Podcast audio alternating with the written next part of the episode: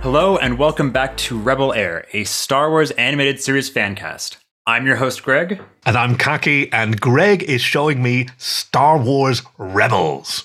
Specifically, today we are continuing our discussion on Spark of Rebellion, Season 1, Episode 1, written by Greg Weisman and Simon Kinberg. Part 2. Because we talked too much. no, no, no, no, we talked about this. We talked just enough. We talked exactly how much we intended. Remember, Greg? I remember being frozen in carbonite for my punishment. for your sins, that's right. no. I remember the sword of Damocles kept dangling over my head. oh yes, and a, a, cloaked figure stalking through the, the, the, the, foggy moors of your of your destiny. Or it's just the Inquisitor, you know, same thing. Yeah. All right, so uh, continuing where we left off, uh, Hera is convincing Ezra again just to, that he needs to go and, and rescue them, uh, kind of cutting a little bit back into the, the last two-parter. There's a good bit of sort of exposition here in the in the dialogue, which makes it a little bit clunky. I mean, it's fine, but listen, our crew boarded that transport to selflessly rescue Imperial prisoners. They have no idea they walked into a trap, no idea what's coming.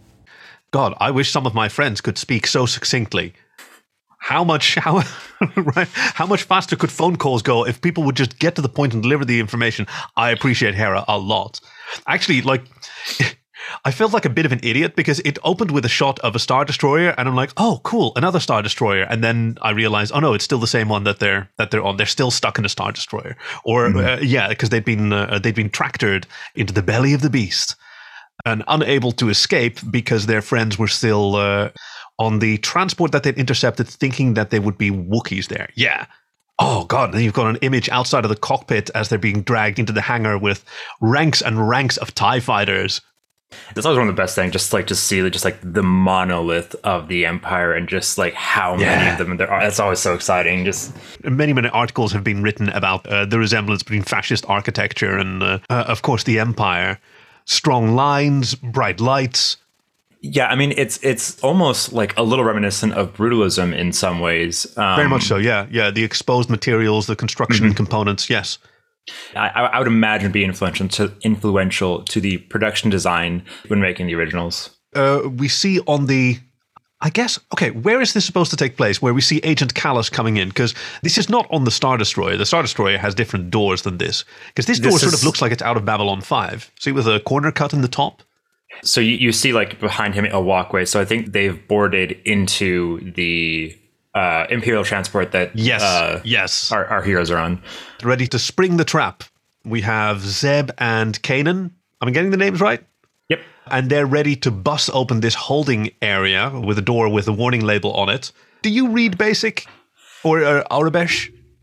Uh, I or do you Oh, you just don't want to admit to it. No, I got you. I got no, you. No, no, no, no. no so, so, I wasn't going to say this, but you had to bring up the warning label. Uh, that warning label is actually reused from a deleted scene from Empire Strikes Back, where 3PO actually like removes a warning label, and then a little bit later, you just see like a Wampa arm just grab oh, a yeah. stormtrooper and pull him in. It's it's a deleted scene. It's it, it's a little clunky, so I see why they don't put it in. But it's like I kind of wish they did. Like, I, I, wish it was. I know the scene you're talking about. So this is probably like uh, um, a biological hazard, not like a, a biohazard, but like a live animal.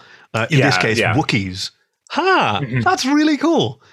Um, but there aren't Wookiees behind that door as Ezra comes up to tell them just in time for the door to open and for them to realize that there are stormtroopers. That he he gave them just one extra second, just one extra second, and also used his uh his little like uh slingshot arm. Yeah, he's thingy. got a. I, I was really curious about that. I didn't. It, it happened too quick for me to notice what he had on his uh, uh, on his arm. But yeah, it sends this sort of spirally, springy energy bolt to, uh, mm-hmm. that spark on impact. He's a 15 year old kid. Can't have him wielding a gun on uh, on cable television. Hey, I. Speaking of guns, what is the noise of Kanan's blaster? Because it's different from everybody else's, and it's very very recognizable. Ooh.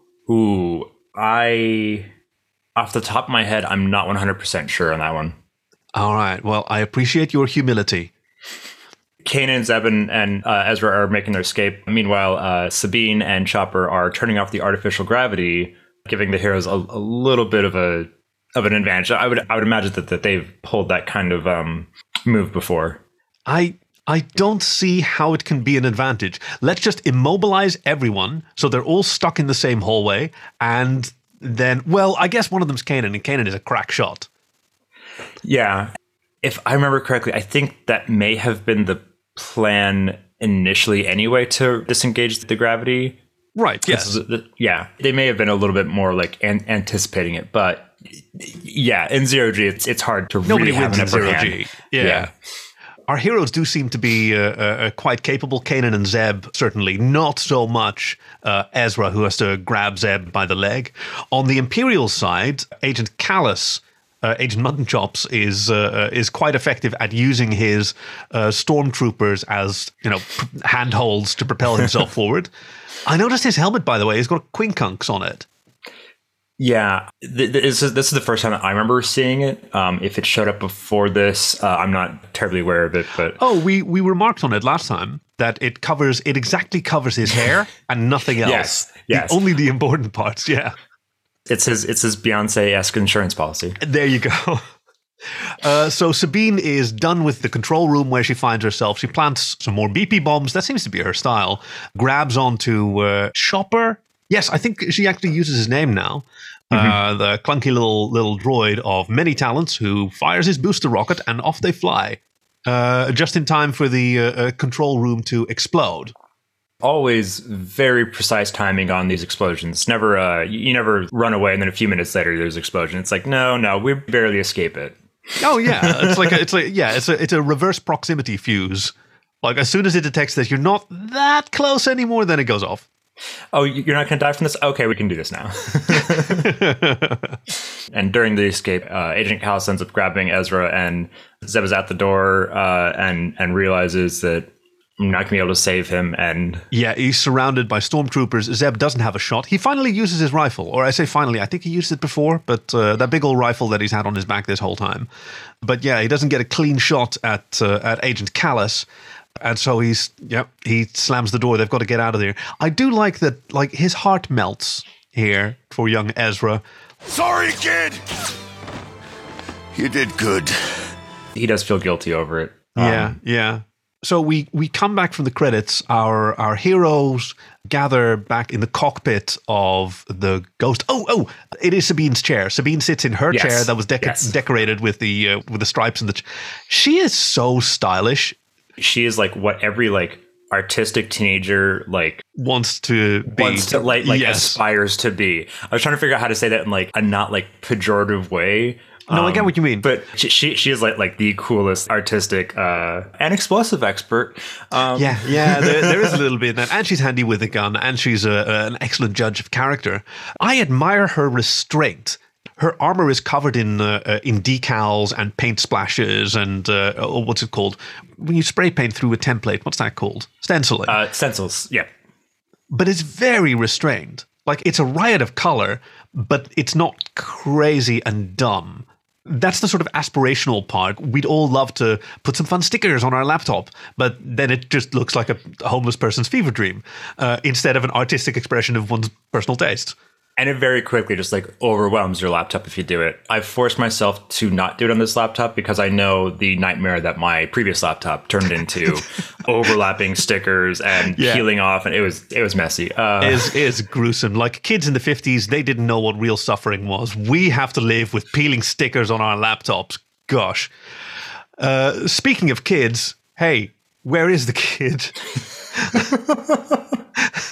They're so busy, like talking about, oh, there weren't any Wookiees, and uh, they're asking if Vizago knew about this and did Vizago set us up? Yeah, even odds is Hera's assessment. But hey, that's the, the part. Okay, so they realized that they were betrayed and there were stormtroopers on board, and then they abandoned the uh, cargo ship, the transport ship, but they still blew it up by the looks of things. So, what's the. Did they think, oh, they're stormtroopers, so there can't be Wookiees? Like, did they just give up on the idea that they were Wookiees entirely? I think once they once they realized that the the plan went south, the idea was a bit more, uh, hey, if we cause this chaos, then we can we'll be able to like slip out a little bit easier. Oh, so it wasn't think- completely blown up. Yeah, okay. Yeah, yeah. So there were Wookiees on the transport craft. And the the Wookiee prototype, as you told me, I think that's so cool that Zeb was one of the Wookiee prototype designs for Chewbacca. He has to own up. I've got to say, he does not own up fast enough for uh, to really earn my respect. He tries to justify it, and uh, Hera goes full on uh, space mom, as she is uh, affectionately called. Uh, she, that is, she is one of she's one of several uh, uh, Star Wars characters that, that, that gets called uh, space mom. I know that uh, Princess Leia is, uh, often gets called space mom as well. Yeah, she calls but, him Garazeb Orrelios. Using the full name there too. Whoa! then you're in trouble. He wilts under her disapproving gaze, actually, everybody's astonished gaze when he admits that he left the kid behind. Yes, that was it. They ask him where the kid is, and at first he sort of grumbles and, oh, I thought he was with you. That, that's not true. You're a liar, Zeb. Be better than that. It's like a little kid's lie. Of- exactly. He is 12. See, I told you. It, it does not hold up to the slightest scrutiny or disapproval. Uh, speaking of scrutiny, that is what young Ezra is being subjected by. And I have in my notes, because he's being in, interrogated by the ISB agent, and I have in my notes, what is ISB? And then Kallus introduced himself from the Imperial Security Bureau. What is it? Yeah, Bureau. Yeah. He does a curious thing, I noticed. He leans in and he brushes Ezra's shoulder. It's very quiet. I, don't understand why. And then he orders them to search him and the stormtroopers grab his bag and grab his possessions and take his little catapult off of him but apparently not his bad Rubik's cube. Yeah, that was one thing that I saw was like like because he doesn't have like any pouch back there or no. anything. Like so, so it's like cartoon physics of reach behind. I still have this. It's like how? Where where how? did you like look? Nature's pocket like is, is a thing. Exactly, but, but maybe a lightsaber, but not with. But he is forlorn, our Ezra. Actually, he was taunted by Agent Mutton Chops that he wasn't being held for questioning because obviously he knows nothing. He was being held as bait for uh, the rebels. After pulling the, uh, oh, my name is Jabba. Oh, yes, of course. Ezra introduces himself as Jabba the Hutt, and he calls him Jabba. Kallus does. You're not here for what you know, Jabba. Either he does not rise to the joke, or he doesn't get the joke. Maybe he doesn't know Jabba? There's no way, right? As like Tintorius is like the Hutt Syndicate is, and like I think it was more just I don't even care about this kid. Like just sure, your Jabba, whatever you say. He might not have. The Hutts are notorious, and Jabba is a notorious Hutt, but that is an outer rim planet. This is an ISB agent. He'd be operating in the core, right? But he says Jabba the Hutt. Ezra's clearly not a Hutt. No, there's absolutely no way we can make that. Uh, we can make that work. I mean, if he was a Hutt, then he'd have like folds to hide the bad Rubik's cube in. Maybe Which, he is like one eighteenth Hutt on his mother's side, and that's why he has like an extra little pouch. I do not want to read this fan fiction. but I need an editor. which Ezra does throw the priceless Jedi holocron against the wall, which like just breaks my heart a little bit. Of that's that's so rare. What are you doing? It's precious. It's precious. and he succumbs to despair. He sits down with his fingers steepled and leans down. He's reminded me of oh, what's the kid's name from uh, Treasure Planet? Treasure Island is the same. Hawkins. Jim Hawkins. Jim Hawkins. He he had the the same bangs and the same sort of tormented shadow over his eyes as well. As soon as you said that, now I'm just like, yeah, they've got like the same. The only right? thing difference is he doesn't have like the ponytail thing going on yet. So Ezra kind of starts meditating, and, and then we get the meditating the is generous. He's moping. He's sad, right? If I remember correctly, there is a bit of the force cue, and and then we have the appearance of my absolute favorite of uh, James Arnold Taylor as ah, Obi Wan Kenobi. Ask. This is Master Obi Wan Kenobi. It's the Kenobi from Clone Wars. Yes, he did a great job. Like I would have believed it if you told me that it was uh, uh, uh, Ewan. I put him kind of like on par with Ewan. Really, like it's really hard for me to to rank them because it's just like James Arnold Taylor, Ewan McGregor, and Alec Guinness. Like, Alec Guinness, yeah. It melts itself really nicely. I feel. Alec Guinness calls himself Obi Wan, and that's just not. That's just no bueno. You get a pass because it's Alec freaking Guinness. Like. So yeah, we see a hologram of uh, of Obi Wan warning other Jedi that the Temple has fallen and the Republic has fallen, and to trust in the Force. I regret to report that both our Jedi Order and the Republic have fallen. And it actually takes Ezra a little while to shake himself loose and realize, oh, there's a voice in here with me. We cut back to the bridge where uh, the crew's talking. They need to go back and, and rescue Ezra. Yeah, the case is being made by Hera, who uh, uh, is trying to convince her crewmates Zeb is not interested. Come on, Hera. We just met this kid. We're not going back for him. Sabine reluctantly agrees with him. Like her risk assessment is, yeah, accurate. It is an extremely high risk that they just can't afford. Chopper weighs in. He gets a vote. Since when do droids get a vote? That's new. As like grumpy and and cantankerous as Chopper is, he made it sure that he gets a vote because he, he'll he'll headbutt anyone. Yeah, or I'll headbutt you in the in the groin again. Only Hera seems to be able to understand him, though. Chopper is definitely Hera's droid, like without a doubt. Uh, and right. Kanan ends up being the deciding vote to go back for, for Ezra. And Ezra, meanwhile, is He's pulling a rather fantastic stunt. He's he's yelling. And you bucketheads are gonna be sorry when my uncle, the Emperor, finds out you're keeping me here against my will. My uncle, who works at Nintendo, he's going to be so upset. and then, oh my tummy! Oh, I got a tummy ache. And they open the doors, find the cell empty, but ha ha ha ha! ha, He was around the corner. Having worn helmets like this before. You have no peripherals. You don't you don't see like beneath you. That's So true. Like, yeah, yeah.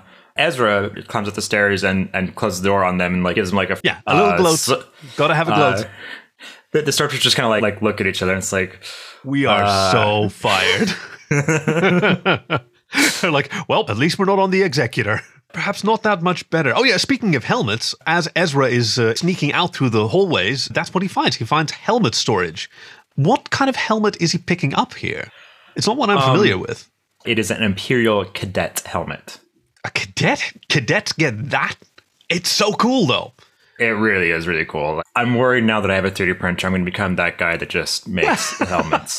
I'm a little concerned about this now. This is Well, I'll try not to feed your obsessions too much because uh, we're here to do a job. So wh- while Ezra is sneaking out, cuts the bridge of the Star Destroyer, where Agent Kallus is being told that the prisoner has broken out. The rebels would be foolish enough to attack a destroyer. How did they get aboard? No, sir. No. It's, uh, It's far more embarrassing than that. yeah.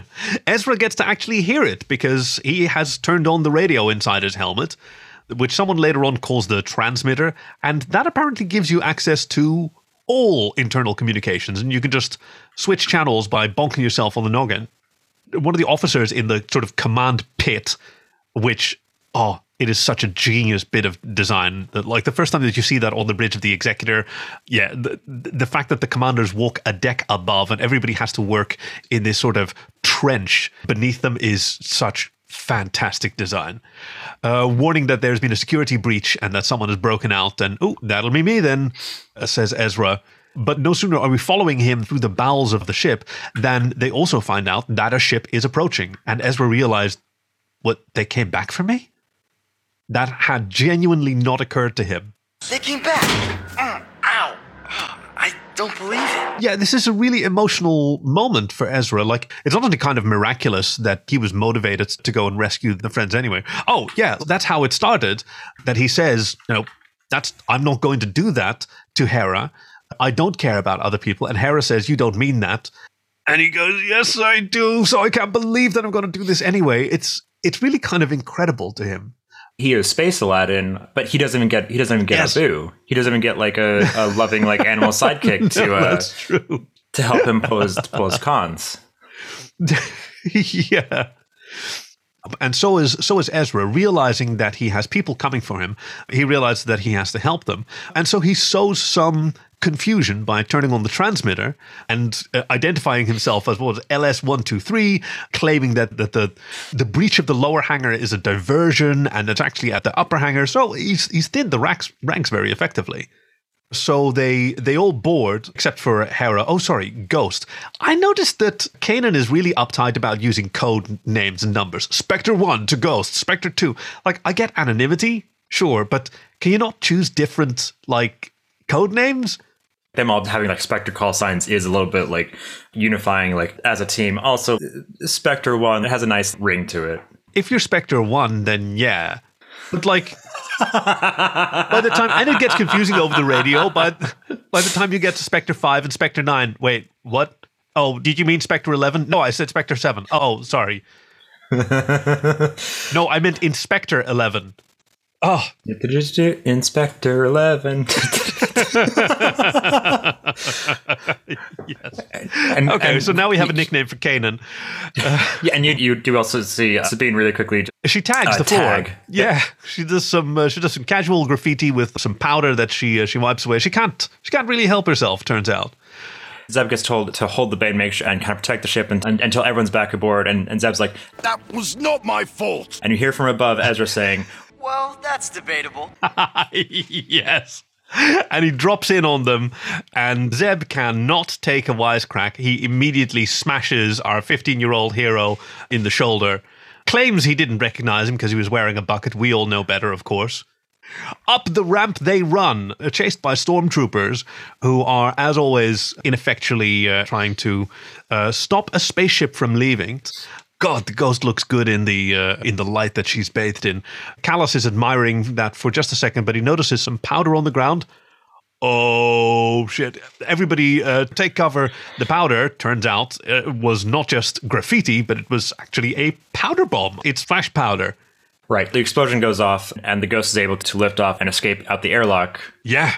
It's a pretty hefty explosion that, that blasts a hole through two levels of a Star Destroyer. Uh, stormtroopers are getting sucked out. Agent Mutton Chops holds on by his fingertips until the shields come up and seal the ship again. Uh, Once on board the ship, Ezra first goes to the cockpit to meet Hera. Uh, he was talking about how they could drop him back off at I was, I was literally about to say Agrabah, no, Lothal. but no, it's still Space Aladdin. I blame Parent Septi hasn't got him. Because, yes, he's. Uh, oh, yes, during his escape, he got his little catapult back because he used that a few times. And they, they do talk about uh, wanting to complete the mission because he's come this far. He might as well Yeah, this is a he turning might point as well for him. finish it. So uh, yeah, so there there were actually Wookiees, and he overheard that they were taken to Kessel while he was wearing that helmet. Yeah, yes, yes, he did. This is See, I this was paying the, attention. and this was the first time that we actually see uh, the spice mines of Kessel. It it shows up in uh, Solo. Yes, uh, yes. as well. But this was the very first time that we got to see the hellscape that is the spice mines of Kessel. Uh, spice in Star Wars universe is it has some medicinal properties. It's drugs, but it's, right? It's also one of the most addictive drugs in the world. It's it's Yeah, yeah, kind yeah. of like poppy seeds being used for both like medicinal stuff, but also like Of course. heroin. Well, I mean, heroin is used in, in, in medicine still. Like in Britain, it's called uh, diamorphine, and it's used as, a, as an anesthetic. oh yeah, yeah. Or frankly, like opioids. Like exactly. it's helpful until it's not. Until then it's not. until it's yes, out of control. It's interesting that a drug is mined, though. But uh, sorry, it is a really important turning point for Ezra because he's the one who suggests completing the mission. It come this far, might as well finish the job. It's mm-hmm. his initiative, and he's really quite confident about it. Just as you said, well, we came this far. Like he's got a taste for it now. I think realizing that like they actually like had his back and actually like came back for him. Like I, I think that's a realization of just like they care. Because living on your own, I'd, I'd imagine like you just don't get that really. Well, it might also be the rush. Like he hasn't been shot at before mm-hmm. in his life, and maybe he just, wow, uh, the grim specter of death is the only thing that makes me feel alive. I want more of this. Yes, deeper into enemy territory. So landing on Kessel, Yeah, the benighted hellscape. is- I thought it was really cool how, in just one shot, they really established that this is a tortured planet. The geological formations that you see in the distance have all of these sort of terraced striations to them, like a reverse stone quarry. Where you, where you also have those plateaus. There's a there's a big big pit with a station built over it, and we see Wookiees. you see enslaved Wookiees, uh, including a little baby. I mean, Chewbacca's 200 years old Yeah, and he's still not an old Wookiee. So Yeah. like, is this a Grogu type situation where that Right, Wookiee's exactly. like 50 They- years old or something? just but like, age at different rates. Okay, it's going to take me a little while to get used to this animation style. I've gotten used to it for some of the aliens. The Wookiees are so iconic. It is tough for me to really appreciate the character designs here because they're not fluffy. Obviously, fur and fluff is tough to render. It's very expensive to do. Uh, a good job was done on the textures and the and the height, but their their posture is also different. They're they're so elongated and in the heads. It's great, but it's going to take me a little while to get uh, uh, to get used to. I think. Yeah, yeah, and, and even as far as their posture, they're also like they are handcuffs and they are like enslaved, so they're they're not like the the proud regal No, certainly that's true. species you're you've come to know from Wookiees. Um, Yep. Until a ray of hope erupts over them, they look up and they see the ghost descend, and Ezra stands in the ramp. And what does Zeb say? Try not to get dead. Don't want to carry your body out. But uh, not Ezra. Ezra has, has a has a different mission. Everybody else is drawing away their fire, while Ezra sneaks away with his uh, his handy dandy multi tool and appears among the Wookiees. But before they can clobber him, he unlocks all their cuffs. Uh, suddenly, the crew of the Ghost now have uh, nine foot twelve allies on their side who uh, uh, who yell the the traditional Wookiee battle cry. It's clobbering time. Smash a bunch of helmets together. I guess they like the feel of the helmets on their fist as well. Well, I'm, I'm sure they also like the the noises that come when you rip your arms out of a socket. Yeah, yeah. ugh. So while Ezra, while the Ghost Crew is working on uh, freeing the Wookiees, Hera is flying through and drawing drawing attention from the Tie Fighters. But it's not. I mean, now suddenly four Tie fighters are a problem because they're they're doing some damage to Ghost. Like, uh, I guess if she doesn't get to fly around and maneuver so much, they are powerful pieces of military hardware. There are also uh, anti-aircraft cannons.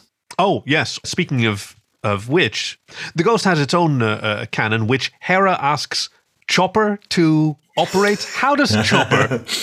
sweet little sweet little rust bucket Chopper. I mean, we I- don't I get to see it. I thought it was such a shame.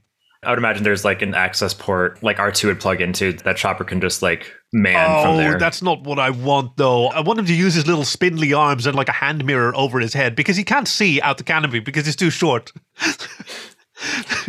like two kobolds stacked on top of each other trying to drive a car and- and man the pedals at the same time. Okay.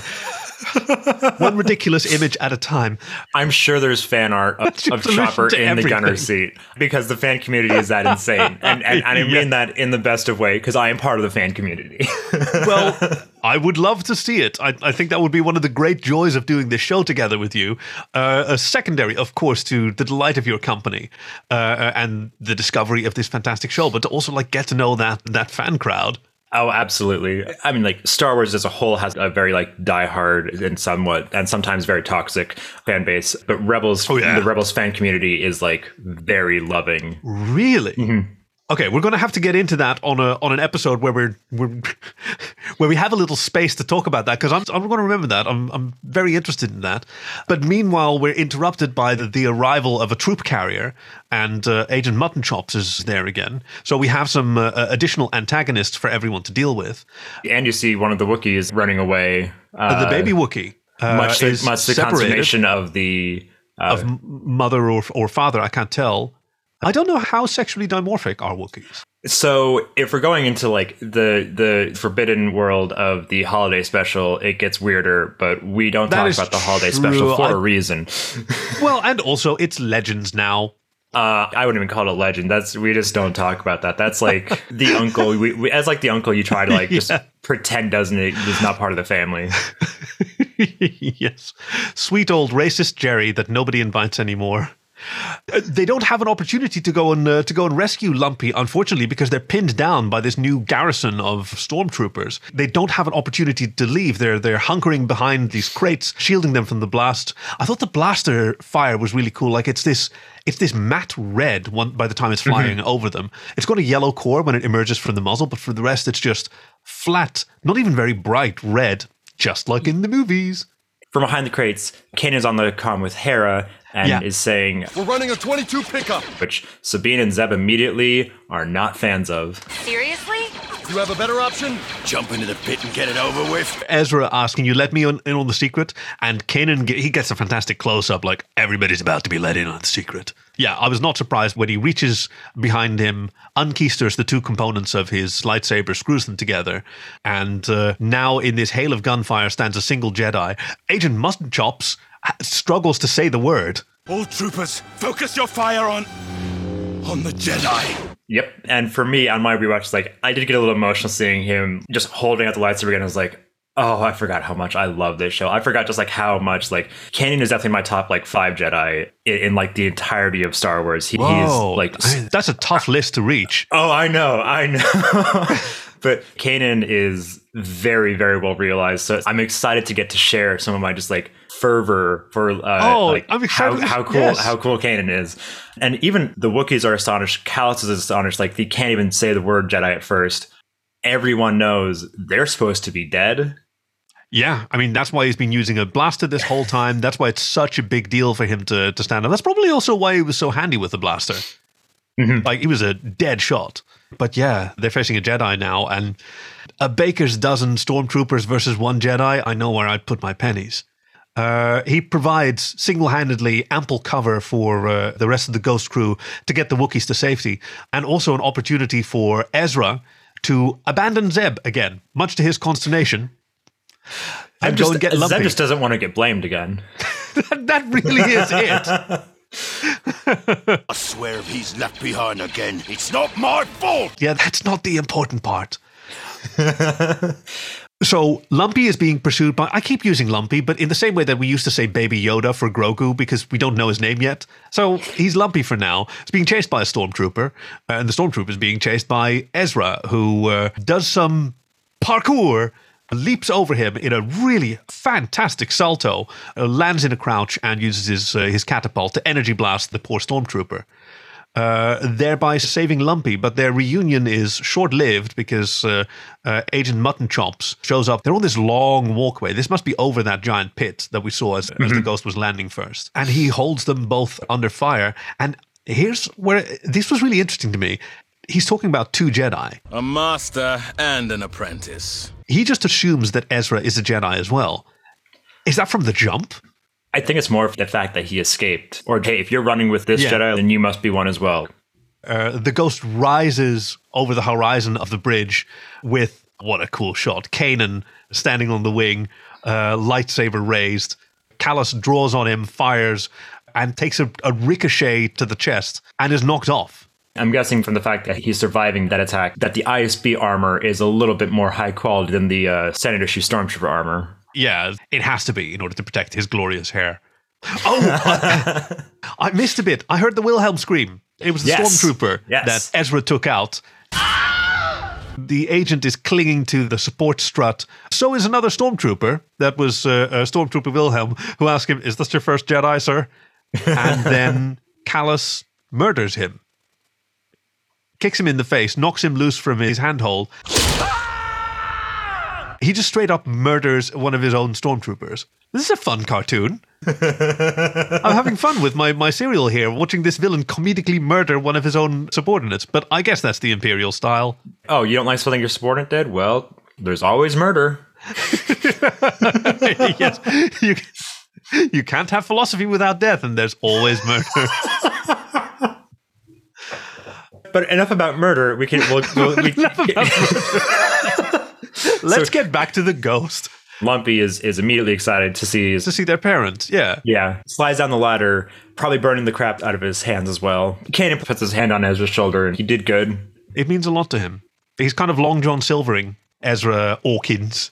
And it is leaving uh, leaving an effect. I mean, it's it's not immediate and it's, it's not total. Like he's still a he's still a troubled boy. He even assumes, like, So, I guess you drop me off next? he immediately he immediately assumes, like, you know, they came back for me, but they don't owe me anything else. Like, so I'm just Yeah. gonna go back to This is a good thing. Being it on can't own. possibly last. Yeah. yeah. Uh, we see the uh, uh, we see the ghost from the outside. There's a curious two cockpit craft attached to the side now. I'm not entirely sure. I don't know where it came from or who's piloting it. I don't know if that's established. Uh, because this is the craft that the Wookiees are now boarding. I, I think that they, they probably had a contact that would have gotten them to to safety because they have been trying after Wookiees for for some time, as we heard from the last true. episode. You hear goodbye. We do hear uh, Lumpy's actual name of uh, Kitwarr, and then Oh, I thought uh, Kitwarr was the adult, but yes, it would make more sense for Ezra to talk to the juvenile. Does Ezra speak Wookiee? Would have to in order to learn their name, right? I can't even imagine parsing through Shyriiwook. That sounds Oh, Shri. Very Oh, difficult. pardon me. Yeah. No, no, no. Sorry, uh, I'm I'm genuine. I didn't know that. Oh no, no, it's just one of those things where it's like, I actually remember this word. Very good. Han Solo Sometimes managed it. Speaking to the Han Solo point, it's more common for those that do understand Wookiee to just be able to understand it but not be able to speak it. That's like fairly standard with like interspecies relations with Wookiees. Okay, I can understand what you're saying. I can't speak this. So Yeah, uh, I don't have the, the glottis to reproduce those sounds, although Solo does a, a damn decent job while he's gargling on all that mud. Rey also speaks Wookiee or un- understands uh, Shyriiwook. It is kind of established that people of more sort of backwater uh, uh, planets are often polyglots. Like by Yeah. necessity, they speak a lot of languages or understand them. Droid, she understands binary. And there is a very well established xenophobia with the Empire. The amount of non humans in the Empire is there's a handful I can think of. And when I say a handful, I could probably fit them all in one hand. Uh, and one of them is definitely Grand Admiral Thrawn because. Of course, which was a, a- big plot point, I understand, in the uh, Timothy Zahn books, which I have not read, but I did in, in high school have a friend who was very, very deeply into them. So I've basically read them. we, we had lunch a lot, and yep. If it makes you feel any better, I was that friend. I was that. friend, yes, I was that friend that was like, I need to tell someone about this. Can I tell you about this? It's like, do we of like have to? I want my. Samwell from Game of Thrones when he's in love. Do you know the thing that's so interesting about Gilly? Do you know that? Oh, another so, so interesting about Thrawn. I feel called out. So after such an exciting episode, it's kind of a downer, like a come down moment uh, at the end when the ghost has returned to Agrabah and Ezra is ready to disembark. Zeb and him have kind of bonded uh, a little Yeah. bit, but it's yeah, like I said as a joke that Zeb is twelve. He does behave young, as in immature, as in still maturing. Uh, he doesn't have a handle on his emotions. Isn't quite confident about expressing himself. Uh, hides behind bravado and aggression. But I think he still he's he's very sensitive. I, I get the impression. Yeah, and you do kind of get the impression that just like, hey, I kind of am like sorry to see you go. So, uh, see you around? Not if we see you first. I think Zeb just wants a friend. Maybe he just doesn't want to be the runt anymore. He wants a, he wants a new guy. Because you ever been in a like a, in a workplace where you're the last hire? That's the worst. That you're always going to be the new guy.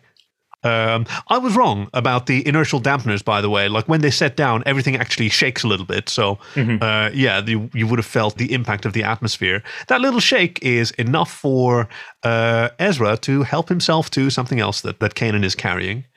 he does get called on it pretty quickly as well. Yeah. I think you have something that belongs to me. Ezra hands over the holocron. And Hera comes by and says, well, he passed the test. Yeah, he opened it. Now let's see what he does.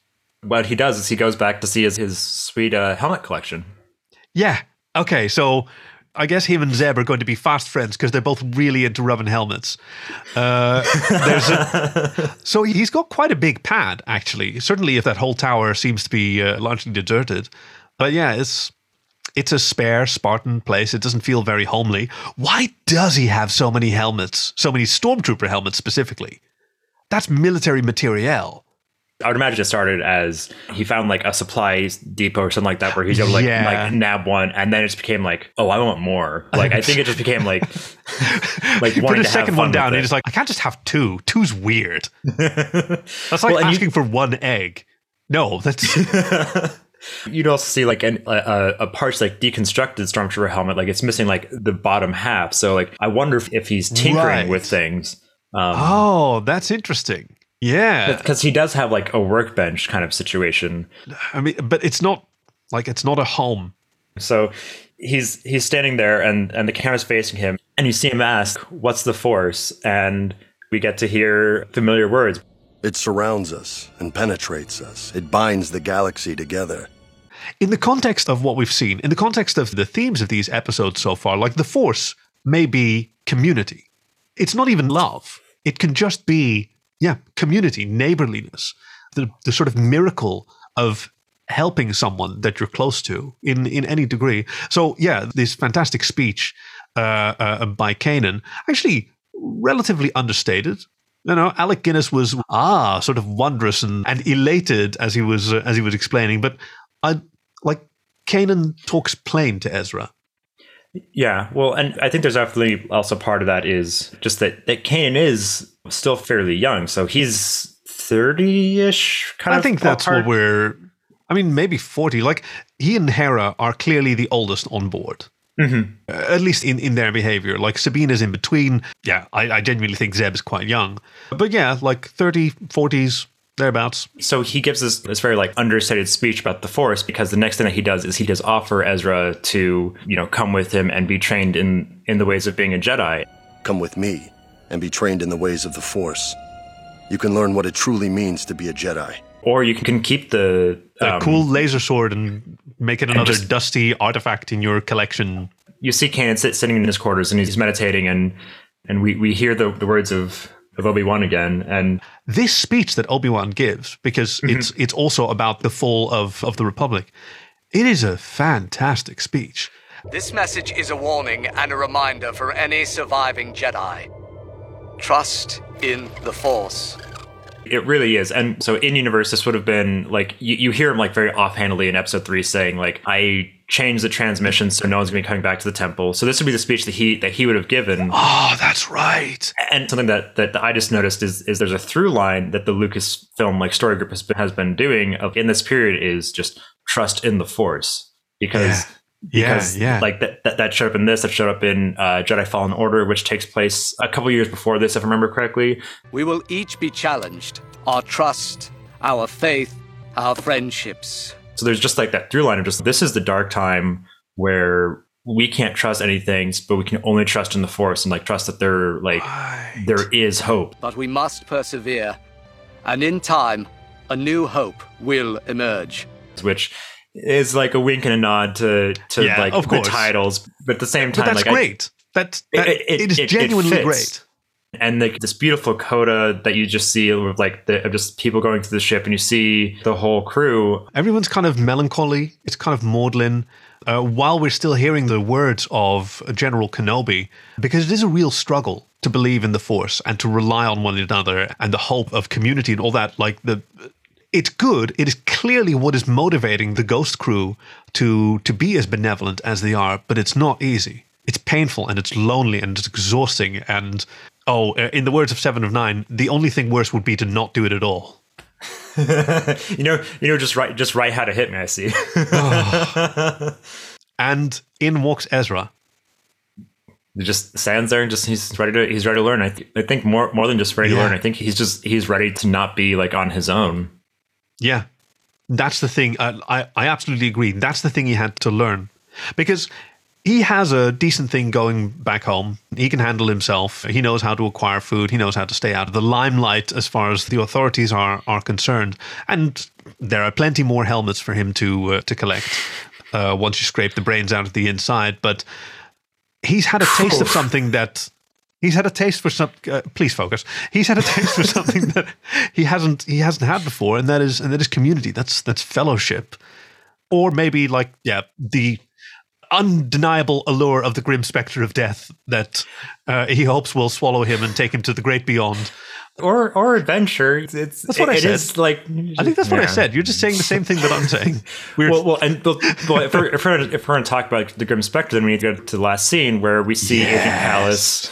oh uh, very good Son, transitional material that's how you do it you this see- is podcasting now this is podcasting. Oh, I got no. it wrong. I got it wrong. I, I, I got what you were Thank pick, I got what you were laying down. So you see Agent Kallus like talking with uh the Inquisitor that we The- the- that we saw in the the- opening of the first film. Yeah, yeah, and it's like during the course of this, I saw someone wielding wielding a lightsaber, and the Inquisitor just says, Ah, Agent Kallus. You did well to call.